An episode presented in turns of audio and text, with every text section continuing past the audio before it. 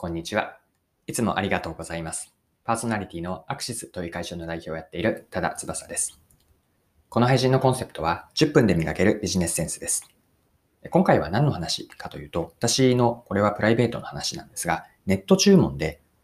えっと、やきもきした体験があったんですね。ま、そこから学びは何かと、そこからマーケティングと仕事術ですね、仕事へのやり方への示唆もあるなと思ったので、紹介をさせてください。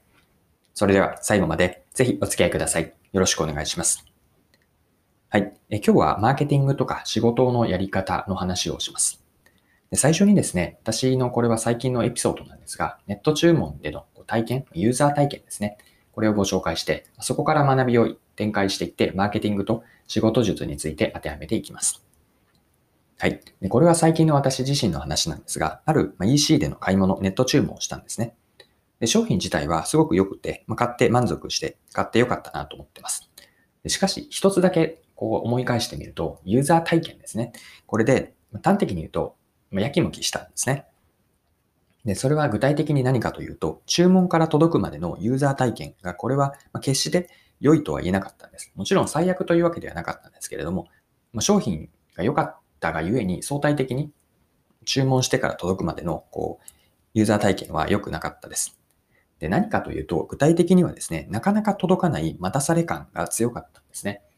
具体的な日数で言うと、まず注文をしますよね。そこから発送の連絡がメールで届くんですけれども、注文をしてから5日後になって、まあ、発送しましたという連絡が来ました。この時点で5日って結構長かったんですね。で、ようやくじゃあ発送されたかと思って、すぐ来るかなと思っていたんですけれども、その発送したメール連絡を受け取って、自分の家のポストに投函されたのが5日後だったんですね。まあ、合わせて10日くらい、こう、注文してから自分の手に届くまでにかかったんです。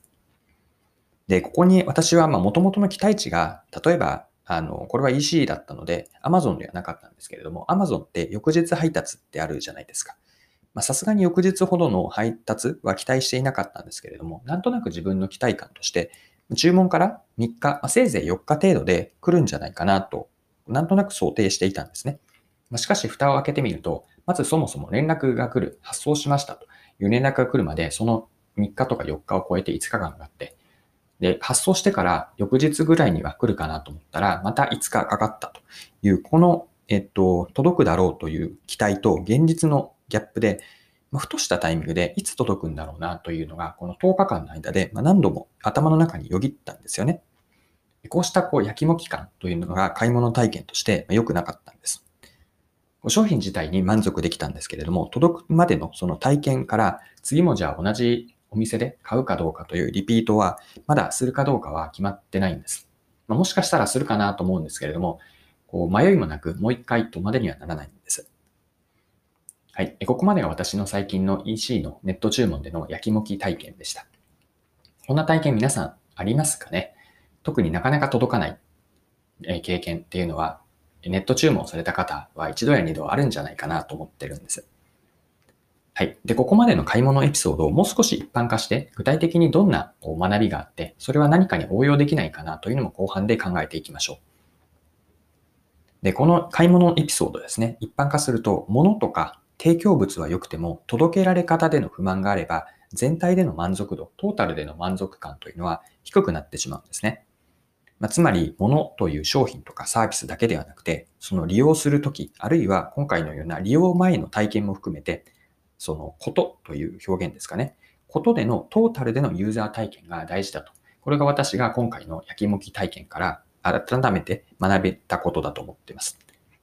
で、ことというのは一つ一つの積み重ねなんですよね。まあ、商品やサービスを知るところからそうですし、今回の注文して届くまでのプロセス、そして利用する前の、例えばえっと、パッケージを開けるところとか、利用しているとき、利用後、アフターサービスも含めてですかね。こういった一つ一つのことの積み重ねが、商品やサービスへのこう愛着度合い、まあ、さらには企業そのものかもしれないですね。売り手そのものへの愛情に影響していくんです。でこれをマーケティングの文脈で捉えれば、ブランドができていくプロセスですし、ブランドができることによって、お客さんの頭の中にできるポジショニングですよね。価値への相対的なイメージまたはファンになっていく商品やサービスへのファン、またはさらに言うと企業そのものへのファンになることですね。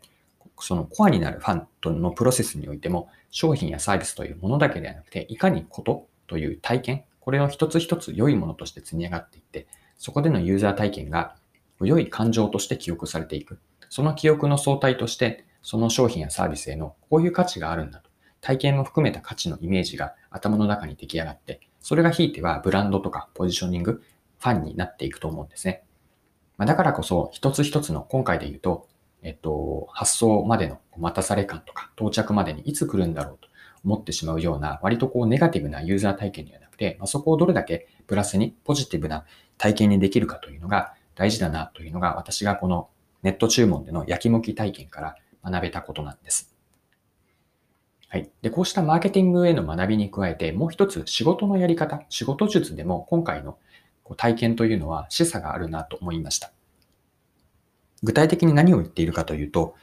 えっと、今回の話を整理すると、物ですよね。買ったものに関しては満足をしたんだけれども、届けられ方にこう、焼きもき感があって、ユーザー体験の低下がつながったという話でした。これを働き方に当てはめると、物というのは自分のお仕事での成果物ですよね。例えば、あなたご自身が作っている企画書かもしれないし、報告書のような、そういった成果物です。で、こうした成果物のクオリティがたとえ良かったとしても、作る過程でえっと、例えば相手とのコミュニケーションですね。メッセージとかメールのやり取り、あるいはちょっとした会話かもしれませんが、会議も含めてです。こうしたコミュニケーションが適切でなければ、相手にとっての今回でユーザー体験ですよね。